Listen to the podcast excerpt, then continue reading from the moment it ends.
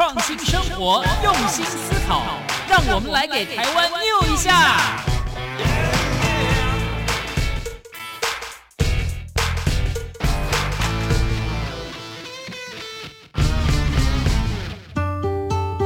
Voice to the world， 让世界听见来自台湾的声音。音乐会说话，欢喜忧伤，思念挣扎，透过音乐封住所有的深情，安慰下一个寂寞的耳朵。族群、语言、年代都不能限制，正如今天的你我。Voice to the world。这里是中央广播电台台湾之音 Voice to the world， 在中原大学每一个场馆啊，或者是一些重要的建筑物旁边都有两行字，其中第一行字叫做学生的光，老师看得见。今天我们的主题就是学生的光，老师看得见。还记得上次在节目中邀请到董顺文老师，聊了好多我们在这个音乐上啊，还有好多老师在音乐的工作里面的领受，还有生活的感受。可是呢，那天录完结束，走到门口，我才忽然想起来，诶，老师有一段我们漏掉了，所以我们就约了今天再邀董顺文老师，然后带他的学生一起来分享。其实我们都是因为遇到了好老师，所以有了现在的我们、嗯、那老师真的不只是老师，我还记得我陪过我的学生走过他的人生的最后一天啊，陪过我的学生、呃、去面对不小心怀孕了我陪过学生落榜了，或者是他居然拿到了这个全额奖学金、嗯、其实生命有很多高山低谷、嗯、有些事跟爸爸妈妈讲他们就睡不着了，他们就胃痛了，他们就难过了，呃，搞不好我们也难受了。但是老师其实是一个，特别是我发现有好多好老师都是因为他们生命中曾经遇到一个好老师，所以我们很自然就传承了那个老师的光。那么今天介文邀请到董顺文老师的啦。 Hello， 介文老师，各位听众大家好，我是董顺文。那很开心啊，今天又可以来分享一些生命当中的喜悦。对，除了、呃、老师来，当然既然主题叫做、呃、学生的光，老师看得见，所以今天我们要介绍这位同学是老师特别介绍的。 OK， 呃，我这今天带来一位同学叫沈燕玲，来跟大家打招呼。大家好，我是沈燕玲，目前就读台北市立大学。怎么像机器人讲的有点紧张，私底下才不紧张呢、啊、他是我们在这个连续四年在台中启明学校、嗯啊、办的这个音乐的夏令营、啊、当中参加的我们的学员然后认识的、嗯、然后他这几年的改变非常大，所以刚好我们今天有机会就让他也来、啊、来多一点生命的经验、啊、来参上上节目跟大家分享一下他在音乐当中得到的、啊、太重要了，因为每个人其实都有好多种语言啊，比如说用嘴巴说是一种语言、嗯、然后像刚刚叶丽在这个试麦克风的时候，他就出现另外一种语言呃那，那种语言是怎么出来的嘞？有人教你吗？不是，很自然、啊、你是说哪一种语言呢、啊？就是你刚刚跟我用这样的声音讲话呀这个是靠模仿学出来的啊！哎呀，所以奇怪的是哦，有人问我说哎，你有没有发觉很多视障的朋友、嗯、他们的听力都特别特别的敏锐，真的，真的是。我觉得不只是听力，我曾经试过去摸那个点字的、嗯、啊书或者是点字的东西，我发觉对我来说就是都一样哎、欸，可是他们就可以摸出那个字是完全不一样的，真的很厉害。像我们刚才一进这个录音室的这个大楼的、呃、客厅，他就说哦，这里闻起来像餐厅。餐厅，我来这边这么多次我没有闻到过哎、啊，可他他刚真的有闻到这个味道，我觉得他们真的鼻子好灵哦。对，我曾经做过一个研究，就是他们说当视神经在我们的脑部没有发育到的那个部分，其实听觉神经、触觉、嗯、感觉，它全部会不足，所以我们的脑部不会因为我的视神经神经没有发育到就空了、嗯、不会空的，它就会整个哇过来。对，所以我有读过类似的文章、嗯、就是说你今天就像你刚刚讲，如果视神经受损了，反而本来又要负责眼睛视觉的那块脑，他就会去做别的事情。嗯，嗯，所以我我我就是读了这文章之后，我后来很喜欢关灯练习。哦，就是吹乐器的时候，就真的关了灯，什么都不要看到，然后也不要看到谱，这样慢慢练习。我真的觉得会觉得好像听到比较多一点点，嗯、不晓得是不是心理作用。不过我们以前在录音室常常这样试，就是当我发觉这个歌手唱第一遍、第二遍，好像越听越觉得好像都一样的时候，嗯、我就会闭起眼睛来，就发觉很不一样，非常不一样。就是不要看到比较好听。比较好分辨比较好分辨 okay, okay, okay. 今天邀请到燕翎，燕翎跟我们分享一下你是什么机会开始接触乐器呢，或接触音乐？其实我最开始是接触爵士鼓，那个时候是在我五岁的时候。哦，对啊，以前小时候就人家很多视障的是爱弹钢琴，你看哆瑞咪咪发嗦随便弹都可以弹得出东西，我不是、嗯我是遇到什么东西都爱敲，例如家里的门、车窗玻璃、饮水机的外壳哦，所以家人就发现这个小孩是不是可以来让他学音乐啊、嗯、他眼睛也看不到，那学个音乐看以后能不能够混口饭吃什么，就开始学爵士鼓。爵士鼓是一个很不容易，因为它是、嗯、四肢并用，四肢并用，而且我觉得不是鼓不鼓的问题，是因为它有距离啊。对，钢琴我的手只要摸到它前后左右就是上下的键啊，我不会抓钢琴的距离耶。哦，你反而不会抓钢琴？对，我觉得那个好难。嗯，那鼓的你抓得到？对，鼓的我抓得到。哎呦，每个人的、哦哦、真的不一样，身份都不一样。我我遇到一个朋友，他原来不是视障，是因为他后天的、嗯、然后他就非常喜欢敲，我就有一次跟他聊天，他就会一直敲，然后敲我的敲我的那个瓶子啊桌子，然后呃那个麦克风架，我就问他说你有什么需要你可以讲，他说哦我只是算距离。算距离？对、wow、他说因为我敲每样东西我就可以知道我跟这个东西的距离。哇，好酷哦、没错啊，这是可以大概估算得出来的。嗯，很酷耶。所以他们走在路上，他们有的时候会敲一下那个墙壁，或者是去踢一个东西、嗯、对，当他一踢他就可以估算出我还有多少距离。嗯，不过他也是遇到很棒的爸妈了哈。如果今天换做一个爸妈，可能觉得小孩子怎么这么好动，对，都搞破坏哦，对，甚至抽针。哇！所以他们家里可以愿意让他去学学打击乐器哦，我觉得这真的是很幸运。对啊。但其实像你刚刚聊到的，其实我们接触到才知道说，啊、呃，其实台湾的啊、呃、盲人数量蛮高，嗯，那五六万啊，嗯，有这么多，而且哇，绝大多数都是后天。其实先天一出生就看不到的人很少，嗯、哦，然后人真的很脆弱哦、呃。你可能今天感冒没有治疗好，呃、病毒顺着什么耳朵的往上长，哇，就就重新创造一次人生，对，就看就看不到了。那你也可能摔个跤、摔个车就看不见了。对啊，那我像我我先生的弟弟，嗯，他本来是要进兄弟棒球队的。哇！那就是因为有机会，然后他马上就要给曾景恩教练来面试了、嗯，所以他就很努力去棒球练习场练习，就被球打到眼睛。啊、Game over。对，不过啊，非常感恩的是，因为这样他就成为一个音乐人，哦、开始练吉他，然后写歌，现在他在教歌唱，太棒了，嗯，对啊，像我们也接触到有学生是呃，他可能早产，哦，对，早产的时候，当时的这个保温箱温度调太高了，就看不到了。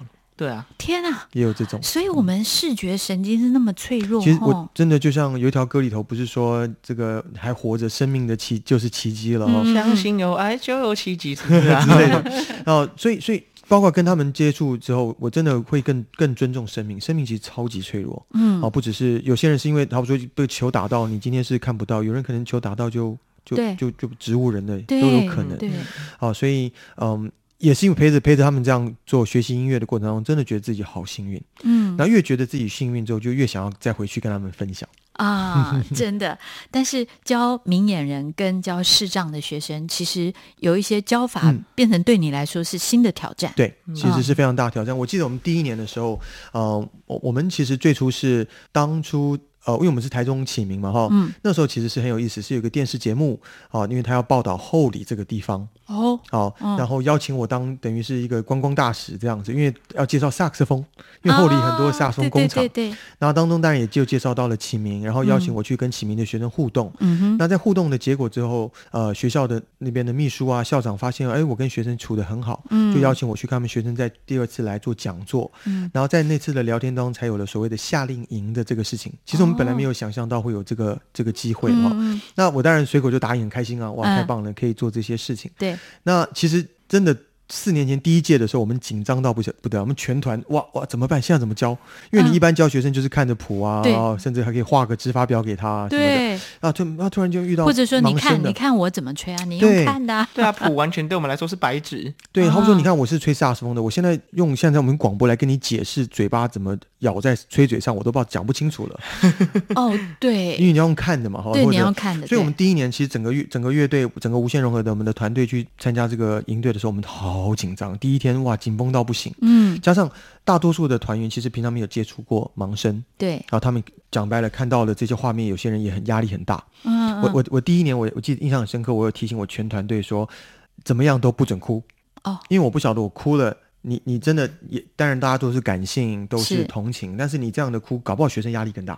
对啊，你不晓得学生有什么反应，嗯、所以我都学不准哭。我们，哦、然后我们第一天大家好惊好惊哦，然后慢慢慢发展出很多方法，好比说、嗯，我们现在就会用手去拍他们的肩膀，嗯呃、表现出拍子。啊，每次学生表演的时候、哦，我们老师就会站在学生的背后一个一个拍，轻轻地拍然后他边吹哦，嗯、我就在耳朵旁边念谱之类的，哦、就很多很多这种招数。当然，嗯、我们因为我们反过来，我们没有受过特殊教育训练，对啊，结果我们自己发展出来一些跟不同于特殊教育的训练的一些招数，我们自己找出来招数，结果还蛮有效的，学生也觉得很有效，我们就慢慢把它变成一个传统，然后这几年都一直在营队当中重复使用。嗯、哇、嗯，好有意思！我我以前住校的时候，我第一个接触啊、呃、视障的朋友是我艺专一年级住同寝室的一个女生，嗯、然后因为她还有一点点的、呃、视力。所以呢，我就负责帮他抄谱。他是音乐系、嗯嗯、声乐组、嗯，但是他一样要练钢琴，所以他的谱是像一个海报纸一样，好大一张。嗯嗯嗯、然后他妈妈会画好五线谱、嗯，然后我们就负责在上面涂那个好大一颗的，就大字报的概念，大字报，大字报。然后呃，课本怎么办？除了音乐，音乐他几乎过目不忘。因为他不可以忘，对他没有办法再看一遍，我们没有权利忘，对，没有权利忘，嗯、所以他呃背谱很厉害。那功课怎么办呢？就是我们用报读的方式，嗯、我直接读给他听，或者是帮他抄一张 A 四 纸，抄一个字。所以我在那个时候跟他住在同个寝室，我就抄了非常多，我的那个所有背书都背得好好，因为你一张纸抄一个字，你很难忘记嘛。我觉得老师还要感谢那个室友吧。啊，对对对对对，所以那一年的那个背书默写那那个都满分。然后很可爱的就是他里面是很热情的，嗯、然后跟他相处，我就发觉哇，原来他们也跟我们一样，他们需要是同样的被呃这样的对待，没错啊。包含她交男朋友就会跟我讲说：“建文，我跟你讲哦，我待会会跟他约在哪里见面，你帮我看一下。”她说：“因为我没有看过他长怎样，然后回来你形容给我听。”然后我现在在听节目了。对对对，我就觉得好有意思哦，嗯、有一个嗯完全跟你是生活不一样的、嗯、呃朋友，然后他自己搭公车。到学校，然后我说那你怎么知道？他旁边有人啊，我会问啊。现在是什么公车？他其实大部分的公车都有一定的班次跟时间。旁边没人，公车开门就问一下，啊，咱在几号？哦，对。所以是不是当我们如果有这些障碍的时候，我们要里面更没有障碍？没错啊，对，是不是？对啊，燕玲，你怎么样克服？就是从家里的照顾，因为我相信爸爸妈妈对你照顾一定很周到，可是到了学校跟别人一起生活，其实这个起源嗯，应该说我反应过来的比较慢，变成是我是等到我爷爷过世了才知道之后会没有人帮我这件事情。哦，我爷爷是在我国中的时候癌症过世的，嗯，那从那个时候开始，我那个时候是连穿袜子都不会。天啊，你真的被宝贝成这样啊！真的啊，就回去就洗个澡、嗯、看电视，写个功课，睡个觉就没事啦。听电视吧，啊，没关系啦。讲习惯的比较实在。好啊，对。然后从那个时候开始才知道自己真的要克服，嗯，让家人照顾这个事情。嗯，那是到高中才到台北读启明学校，对、嗯，台中有一个，台北也有一个，对。那那个时候虽然有教所谓的定向训练，就是教你怎么出门，可是变成是我还是习惯自己、嗯、就是公车来了，我一定要等到人家问我说需要帮忙吗，我才会说需要，或者是哦不用了谢谢。可是到了大学，就其实我觉得人是个很奇妙的生物，就是你一个东西改变了，你其他东西也会跟着改变啊、嗯。对，最大的改变当然就是音乐的理解部分，然后后面才改变了生活。像大学嘛，就也比较敢主动求助，甚至是主动尝试。嗯，我如果说我可以用 Google 地图走去上课，而且是在老师没教过的地方，例如板桥或者是大安、哦嗯，建文老师，你信吗？我我我我可以想象，那是件很酷的事，嗯、对，很，然后自己也觉得自己很厉害，对不对？对，成就感满满满，其实好棒，嗯，对。所以你是等于是到了国中以后，你才开始面对这件事情，差不多吧，差不多吧，嗯，对 ，OK。但是音乐呢？音乐除了爵士鼓，你后来是什么时候开始转管乐的呢？那时候是小学四年级，嗯。然后那时候因为我们那边刚好那一年有一个叫做妈祖来临咖啡，嗯对，那个那个活动就是北港朝天宫的妈祖来古坑喝咖啡的一个概念、嗯哦、然后我们那时候的学校就有呃让我们有表演的机会，是那我们学校的教务主任他本身是诶，之前是在国防部的示范乐队吧，后来退、哦、退, 退下来的、嗯、所以他对音乐也有一定的敏感度。那那天表演的时候，他的朋友就看到我，让、嗯、看不到还可以打成这样，他觉得很感动，就捐了一笔钱、嗯、然后希望我们这个主任好好栽培我，然后主任就帮我选了我觉得你适合吹长笛，然后就被推坑进去了对，后面才是重点是是是呃，老师通常你们怎么选学生说哎，这个适合哪一种乐器？传统的像管乐团的教练、嗯、他们有几个条件，第一个身高，你个子高的就吹比较大的乐器哦，然后个子小的吹小的乐器小的、嗯、那再就是嘴唇的厚度啊、哦，厚薄，比如说我今天吹法国号或小号就要嘴唇稍微薄一点、嗯哦、太厚不容易吹、哦、那可是反过来吹这种单簧乐器就适合嘴唇厚一点哦、嗯，难怪老师会去吹萨克斯风你怎么知道我嘴唇厚、因为用你有摸过啦，我有亲过我想亲没机会哇、这个、真的真的好乱呢、啊！好，好离题了，老离题了。老老师跟学生好没距离啊！说实话，真的，我我有就是陪伴过一些视障朋友，嗯、真的摸对他们来说，嗯、其实就是一个呃认识你的方法。对，刚刚老师有提到说他自己，他们自己发展出一个，哎呦，好像可以在营队中做的一个教学的方法，嗯、其中有一个就是老师在吹萨克斯风或是在表现乐句的时候。他会直接说哎，你手过来，就直接摸着可能我的背或是我的手、嗯、怎么做、嗯、然后我们就会用自己的想象去模仿，然后再请老师看说这个姿势对不对、嗯、然后这样的好处是律动感真的会比较够啊，我是够的过头的那种，因为本身是本身是吹不本身是玩鼓的嘛，对对，身体是那个活动，身体是活的活的，而且你的摆动可能是比较明显的，光让我们可以触摸到教授者的本身，这 就, 就是一个很大的挑战。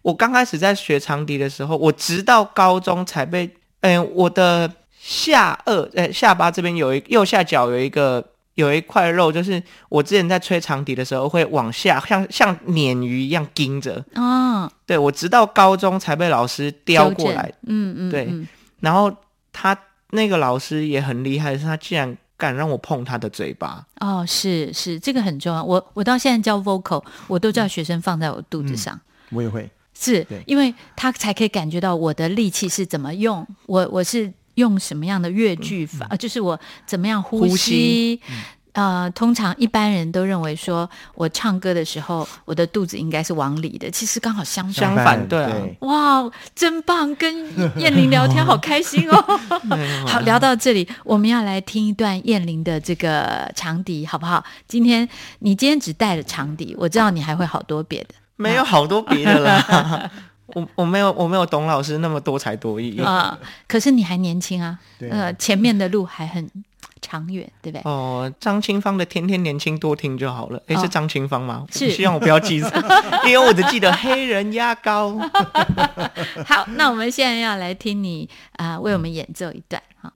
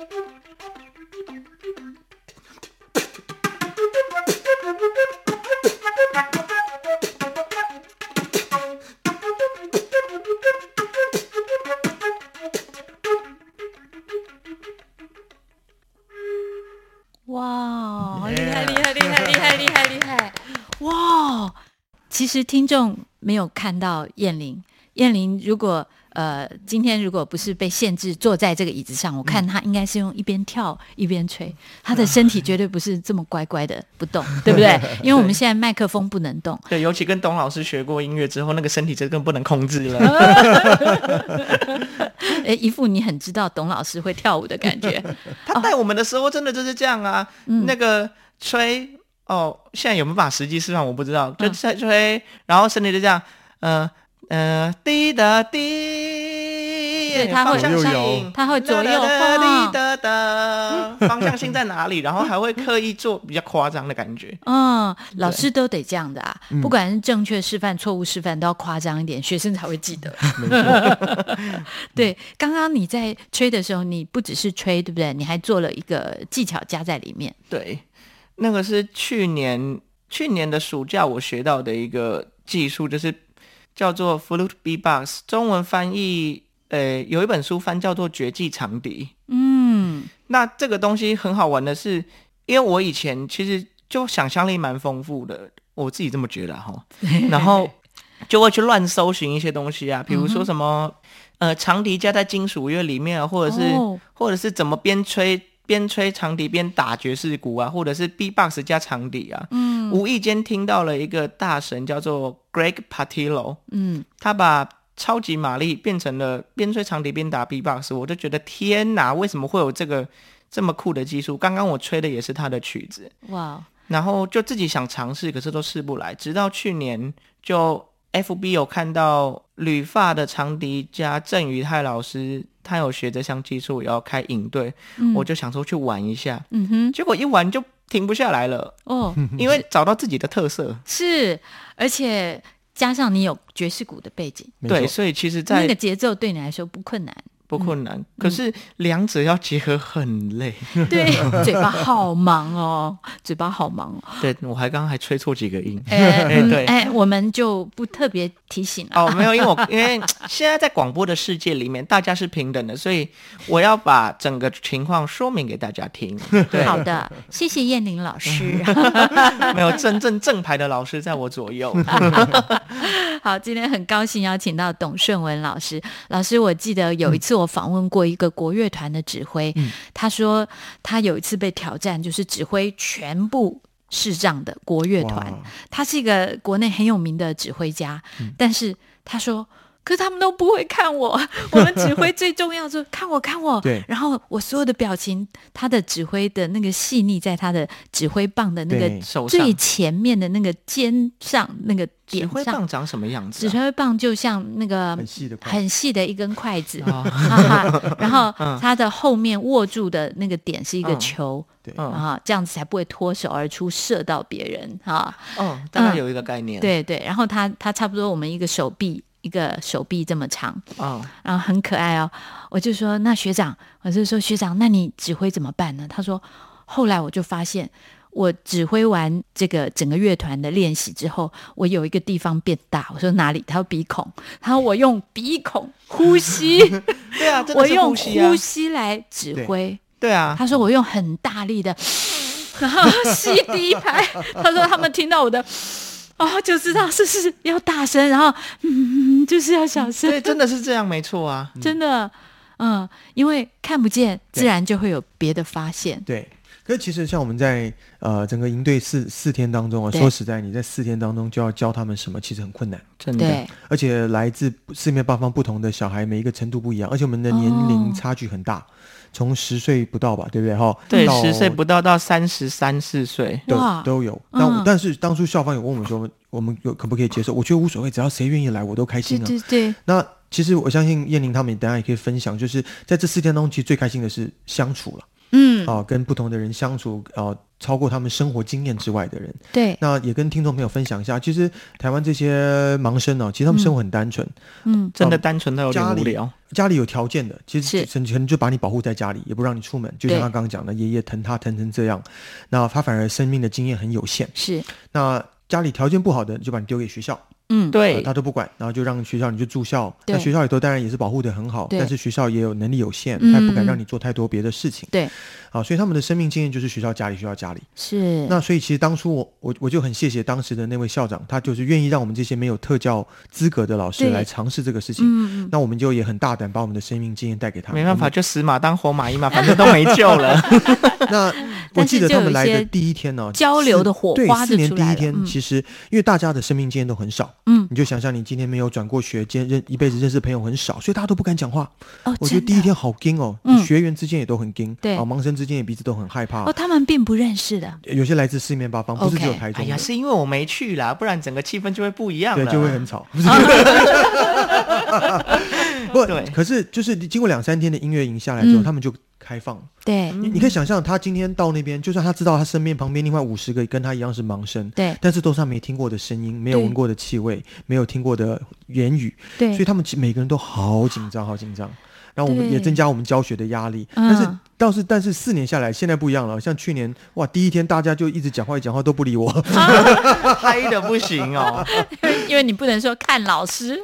对，所以所以现在这个事情，我们变成每一年他们也很期待，我们也很期待。对，嗯，他们很期待说，因为他们又可以脱离他们原来单纯的生活环境，是他们，因为他们就是靠声音、靠耳朵来认识这个世界，真的。所以、呃、我们在安排上也是尽量每一年都带不同的音乐给他们听。嗯，那我也邀请不同的人来当老师，嗯、甚至也邀。好比说北医大的学生，每年邀请不同的学生来当义工哦，对啊，帮他们都带来不同的声音。你就光是讲话的声音不一样，对他来说，这个世界就大一点，大一点。对对对对对，嗯、我我发觉他们的耳朵真的那个辨识度很厉害哦。我觉得我自己最近耳朵退化了，真的。对、啊，那那希望下一次你听到我的声音还会记得。变胖了，耳道都变小了。哎哎，有可能、哦。老师的胖，学生呃呃学生的胖，老师看得见。不只是光好，聊到这里我们要听一首音乐好不好？好，老师为我们介绍哪一段？我想分享这首曲叫做从来又何妨。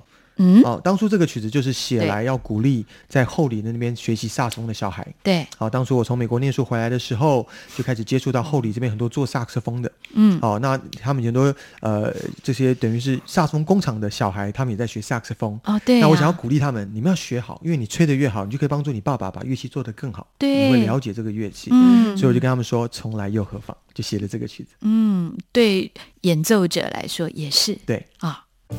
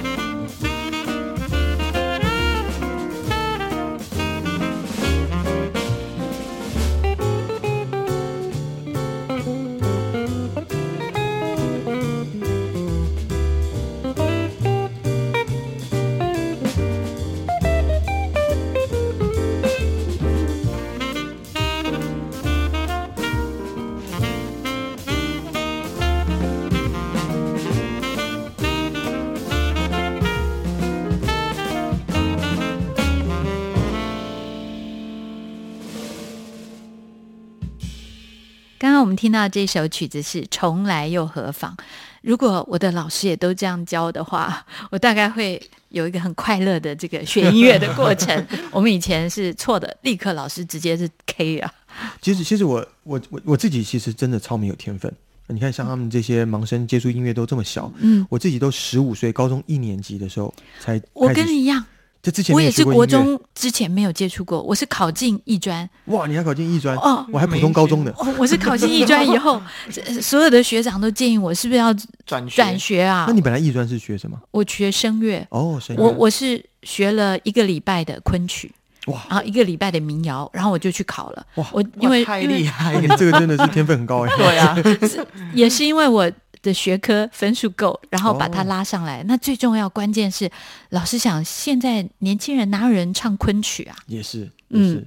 那那个时候，呃，因为我个子非常的瘦小，我国中毕业只有三十二公斤啊，就一百六十体重，一百六十一公分，只有三十二公斤。所以以学声乐的人，我进考场，所有的老师就因为刚好是下午，大家就低下头准备眯一下，就是这个学生我们没有期待。因为又太小只了，又瘦又小，怎么可能？嗯、可是呢，我一看到别人怎么每个老师都头立刻低下来，我就觉得，嗯，怎么可以这样呢？就卯足了全劲儿吧。哇！啊、呃，所以对老师说，他们觉得很惊讶，说哇，你学昆曲啊，年纪那么小学昆曲，他们以为我对文化传承很有感动啊，他们就说你怎么会想要学昆曲？我说因为我想考艺专，然后我想要学声乐，然后他们说你想学什么声乐？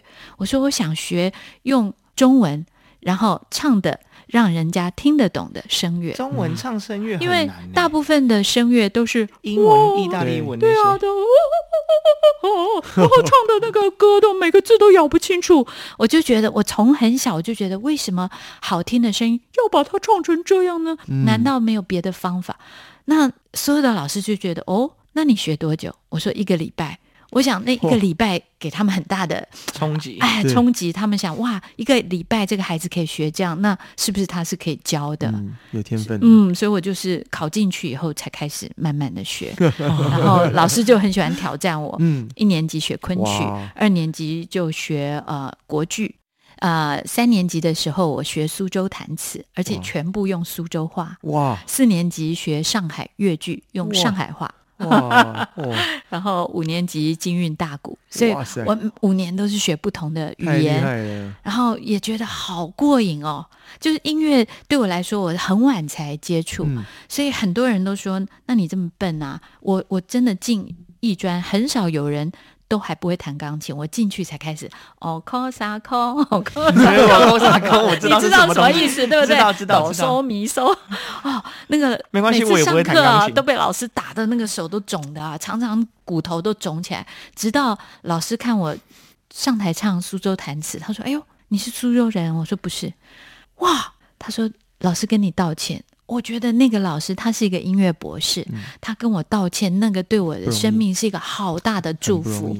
因为他说老师一直把你当成坏学生，因为你都每次练的哩哩啦啦的，弹钢琴弹得很差、嗯、但是以你不是苏州人你可以唱这样，我知道你是一个用功的，你只是在气乐或者肌肉的控制上比较弱、嗯、然后老师说从今以后我不再用一样的方法看你。太棒了哦，我觉得我一路上课都用苏州话教钢琴。真的，当老师开了那一扇门以后、嗯、他不再是用批评，或者是说因为他是钢琴博士教我一个、啊、哦抠啥抠，他当然疯掉嘛。所以后来我也对练钢琴有了不一样的体悟体会。对、嗯、老师就说那你这样子弹你永远考试会很低分，来我教你高分的曲子。就我从呃开始学，老师就开始教我左右手就可以交换、嗯、交换的哦。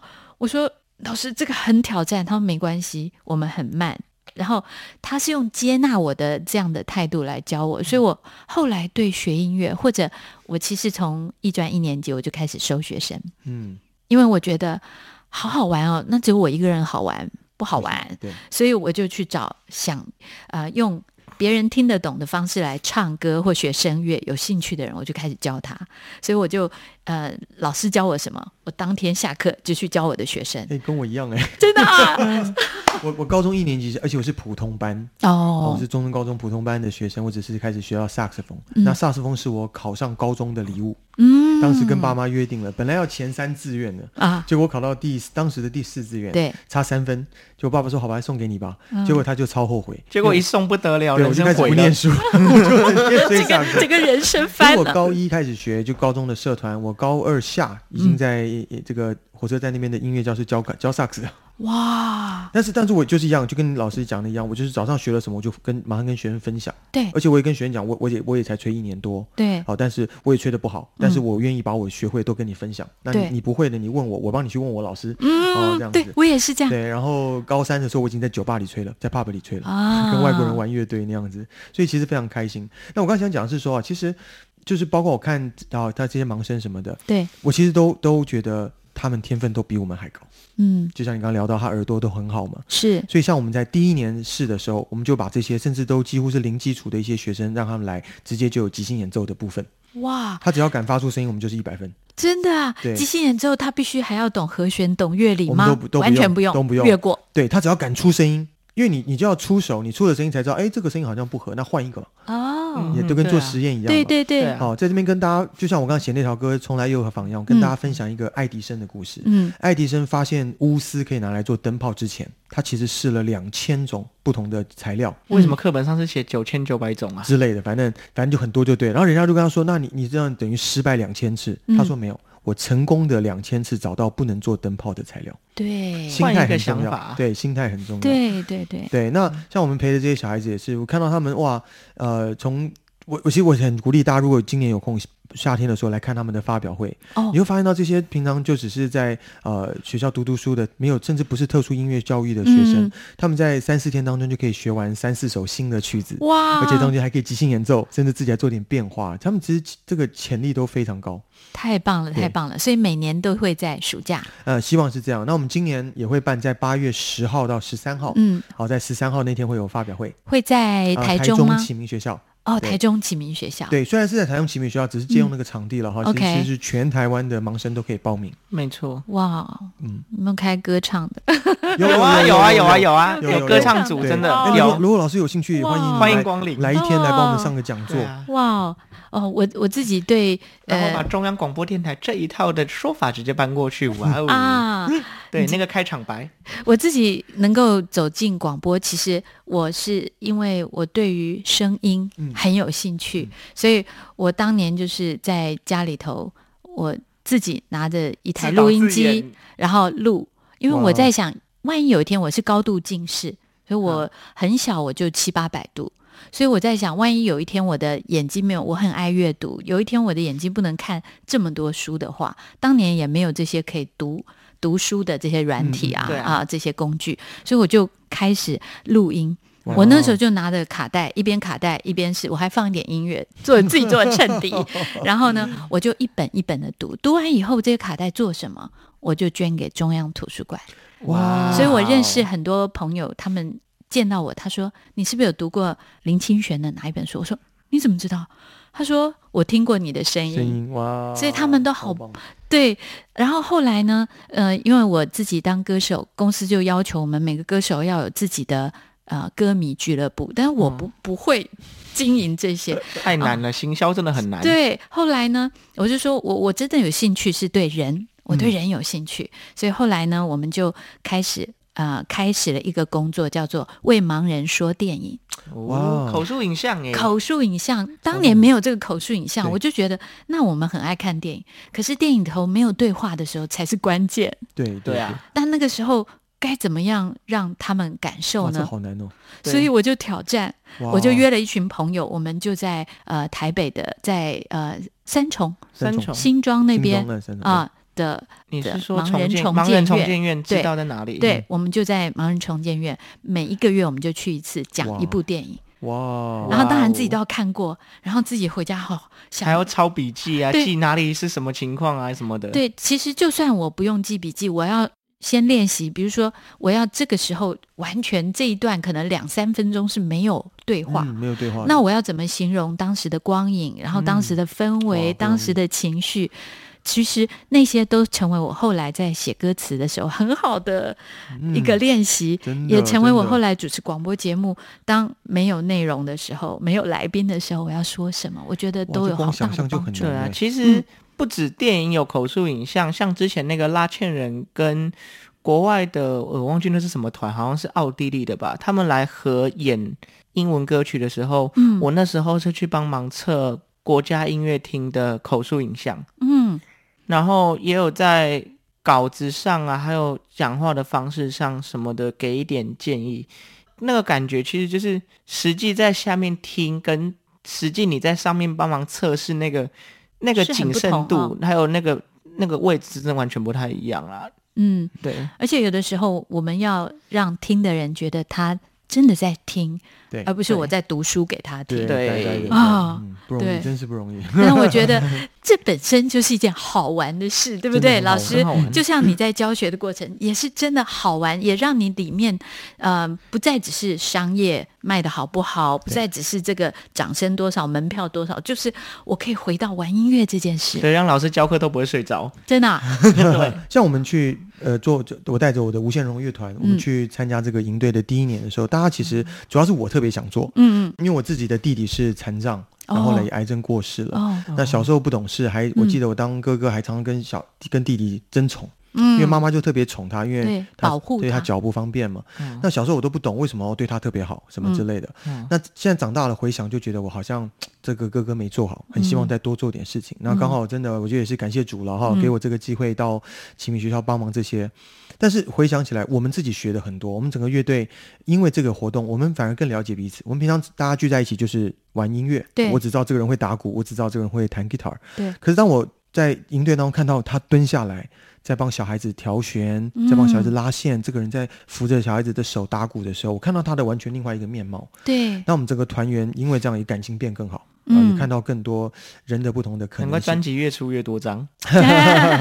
然后我们也呃，因为这样我觉得也改变我们在做音乐的一些心情，是真的是很不一样。是对，而且看到小朋友他们其实都会哼我们演的歌，真的他们变成我们最大的歌迷歌迷对粉丝，连闹钟都是哦，真的对、啊，所以其实真的很开心做这些事情，真的对啊。所以跟听众朋友分享，我觉得以前听他讲施比受有福哦，对，只是一句话，可真的自己做之后真的会变得很期待、嗯、真的每一年都期待再有这个营队再去。嗯，而且给人就必有给你的，好像生命也因为他们变扩张了，真的好、哦，也许我们的确生命就是这样，但是因为遇到不同的生命，我们都会感恩了。真的真的是会学会感恩、哦、再回到自己原来的工作，也觉得呃味道不同了，嗯，因为你会有加上他们的诠释。就我们刚刚聊到，我们第一天我有要求我整个团队大家不准哭，嗯、上课真不准哭，嗯，结果晚上回到民宿全部哭翻了，哭声一通，真的、啊、真的、啊，你们不是都男生吗？对，也有男生有女生，但主要大家都、哦。看到了比自己想象更辛苦的、oh. 你看到一个人在试着要演奏一个乐器，你真的 你, 你会有无助感，你都不知道怎么怎么帮他，对，然后哇你会觉得哇我们学起来真轻松，过去觉得自己学的很辛苦的那个过程跟他们比起来不算什么不算什么、嗯、你看你光你要背谱啊，你要这些东西，对，我我现在 念, 念给他来，这是 G 和弦三拍，第四拍要换 A C 和弦，你光像这样想象就有多辛苦哇！他要弹 guitar 的对不对，或什么的，然后他要在看不到的状况底下摸这个格子，像像听众朋友你想象一下，你光打鼓好了、嗯、你眼睛闭起来，你都鼓棒你要去拿捏那个鼓的位置，对，还有力度有多难，是你掌握不到距离，你根本没办法有轻有重有轻有重，对，所以更何况别的乐器，你看 guitar 还六根弦、嗯、你你对有你真的你所有在学乐器的朋友、哦、我, 我看得到我都按不好对，你把眼睛闭起来你去练练看就知道，那真的很辛苦，嗯，那所以我们整个团队哇在那一天其实全部人都一个很大的震撼，但是很也我们就把这个换成力量。第二天你可以看到所有的团员大家都会想办法有没有新招来教他们、okay, okay. 所以我们自己真的在当中成长很多，然后大家都变很开心，挑战会帮助我们更坚强，对、哦、对, 对、嗯、好，接下来我们要再来听一首曲子，老师为我们介绍哪一首曲子、嗯、好，我想跟大家分享一首曲叫热浪，好、哦，这个因为夏天要来了嘛，真的。那这个曲子是当年呃，这个黄瑞丰老师他在做他个人专辑的时候，啊、我为他创作的一个曲子，然后当中就是一个非常轻快的一个拉丁的节奏。哇，特别我们可以注意这个鼓的部分。嗯哼。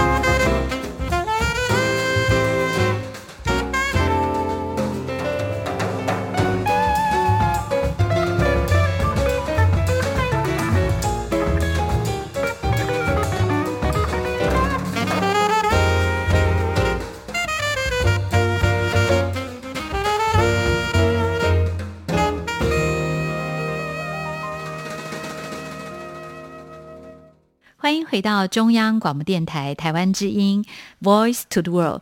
今天呢，在我们接下来这个段落，我们要请燕玲来跟我们、呃、分享，这是我们节目的考古题，但是对你来说是新鲜的题目、哦、那就是如果有一天全世界安静下来听燕玲讲一句话，你会想对这个世界说什么？音乐是无国界的语言，只要你能够学习它，你就能够通达全世界。嗯，对，所以哇，好官腔哦，我觉得是是，他他他是他心里头，我发现有好多组组合在那个你的脑海里。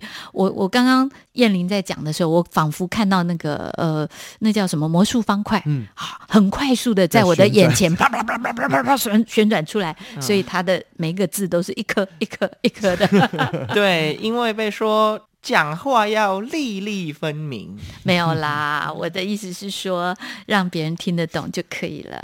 对，这个东西也要特别来讲一下，为什么我们虽然说听力特别好，但是会被说讲话要让人家听得懂这回事？因为我们在接收讯息的速度会比一般人慢，所以我们通常会把呃，例如我们用的电脑或者是手机的荧幕爆读软体调得特别快。对，你给我们听听看。好，他念的是下午八点五十六分，六月十七日星期三。对，这再一次我我再给我听一次。下午八点五十六分，六月十七日星期三。我我我我只能听到三。对，那就因为这样，所以听久了也习惯讲话就这么快。中央广播电台台湾之音。对，中央广播电台台湾之音，懂为什么了？对，所以我们现在访问的是呃董硕文老师，认识燕玲。不过你还蛮规则的，放了两倍速，这倒是真的。啊、真的、哦，他这样听得出来，你看。对对对对，因为我我们有的时候在剪接，我也是就是放放两倍速听啊，我自己也是啊。嗯、像之前帮我们一个导盲专的宣传宣导片，在剪声音的部分也都是放两倍速在听。因为这样检查比较快。可是剪下来下可是剪下来还是要两三个小时。当然，因为你心里头是有标准的。对，我在跟听众朋友分享一个小故事哦。嗯、前两年呃我过生日的时候，嗯、去年了、嗯、去年我过生日的时候、嗯、啊对啊，他们几个盲生约在一起哦。嗯、啊本来都不同学校，本来不认识、嗯、因为这个营队认识，他们自己约起来写了一条歌哦，然后录音送给我，自己弹自己唱。然后燕玲还帮忙录音哦，她是全盲哦、嗯、你可以想象她还可以操作这些编曲软体、录音软体，哇！然后把它做成一条 M P 三 寄给我这样子哦。所以听众朋友，你可以想象，真的人的潜力很大，没有什么是不可能。虽然这个世界大多数的东西都是为了明眼人设计的，可是他们都可以克服这个障碍。我记得在第一年呃营队结束的时候、嗯啊、我在闭幕的上我有跟大家讲了一个我心里头的感觉、啊嗯、包括从我看我弟弟，我小时候跟他争宠，是在我心目中他没有残障，因为你没有觉得他比较弱。对，我没有觉得他比较弱，我还觉得为什么妈妈对他比较好。当然现在长大了再看就发现，确实这个世界上很多我们没有做好 的, 的、嗯、对，好比说你看现在所有东西都变成触碰式的、嗯啊、超难用。对，他如果又不会像他这个手机这样爆出声音的话，对他们说就真的是一个障碍哦。对，我在那个营队当我说蛇没有脚，对，可是你不会说蛇是残障。对呀、啊，好比说鱼，它就是必须要在水里头，嗯、可你反而羡慕它自由自在，它也没有手脚。对，所以所谓的障还是不障，其实都是最后人定出来的。虽然他们视障这些比起我们来，很多时候需要多一点点的帮忙。对，可是你用广义的来说，哪一个人生不需要帮忙？不需要帮忙的。嗯、我们人今天能够活到现在，是多少人在帮你？甚至真的，甚至别的不说，你今天起来马路上是干净的，就是因为有人扫过地了。嗯，对，有人帮你把台风的东西都清干净了。对，所以我们我们每一天都活在别人的帮助当中。没错。嗯，所以其实对我来说，他们一点都不会觉，我不会觉得他们麻烦或者是什么的。嗯、那我要鼓励，如果今天你在听到我们节目。然后你是还没有走出来的呃盲生或是其他的障碍、嗯、我真的鼓励你走出来，这个世界其实超有爱的。对，我我自己做了这个行业之后，或者做了这些事情之后，发现到我要找人帮忙好简单哦。嗯，我只要在脸书上一写，哇，每个人都抢着要来帮忙，我这两年还要拒绝，对不起，我们没有不需要这么多老师，不需要这么多老师，没有没有民宿可以住，教他们捐学费寄寄到那里哪个账号就好了。对啊，当然捐钱确实不反而反而比较不容易，可是要找人帮忙啊，好多人很乐意很愿意，对，特别是我们做音乐的，大家都是很感性的人。对，其实有的时候因为生命这样子被拉扯啊、呃，被扩张的时候，可能自己从来都不知道自己可以啊、呃、有这样的感动感触，或者你写歌的时候就。就是不一样了，都我都没想到自己可以玩爵士即兴。对呀，对呀，对呀，哦，我听老师说那个即兴更是不容易，很多学生你都把谱写好，叫他照着吹也吹不出来啊，对不对？对啊，那他们真的很棒，他们有几个学生甚至来还不说小提琴，嗯、一开始连一个音都拉不出来，嗯，只是想学小提琴，嗯、然后可是在三四天之后，他上台一样可以拉个啊一啊一，我无所谓，他愿意拉我就觉得是走出来了。所以今天节目结束前，我们要不要听一下彦霖，你再给我们一点点即兴的演奏呢？即兴的演奏，哦、老师不是也有带乐器？对对，没有，我想跟你吹你的创作《合二为一》。合二为一也是我呃去年写的歌，嗯，哦，当初是因为我们的团长，我们的吕胜斐第一次结婚，怎么这样讲？好讨厌、啊！这个是我每次去听老师他们的表演的时候都用的 slogan。嗯，那当时我其实真的是想要祝福吕胜斐啊，嗯、所以我们整张专辑都是在聊到婚姻，所以我就写了这条歌叫做《合二为一》。嗯啊，一块来 ，one, two, three, four。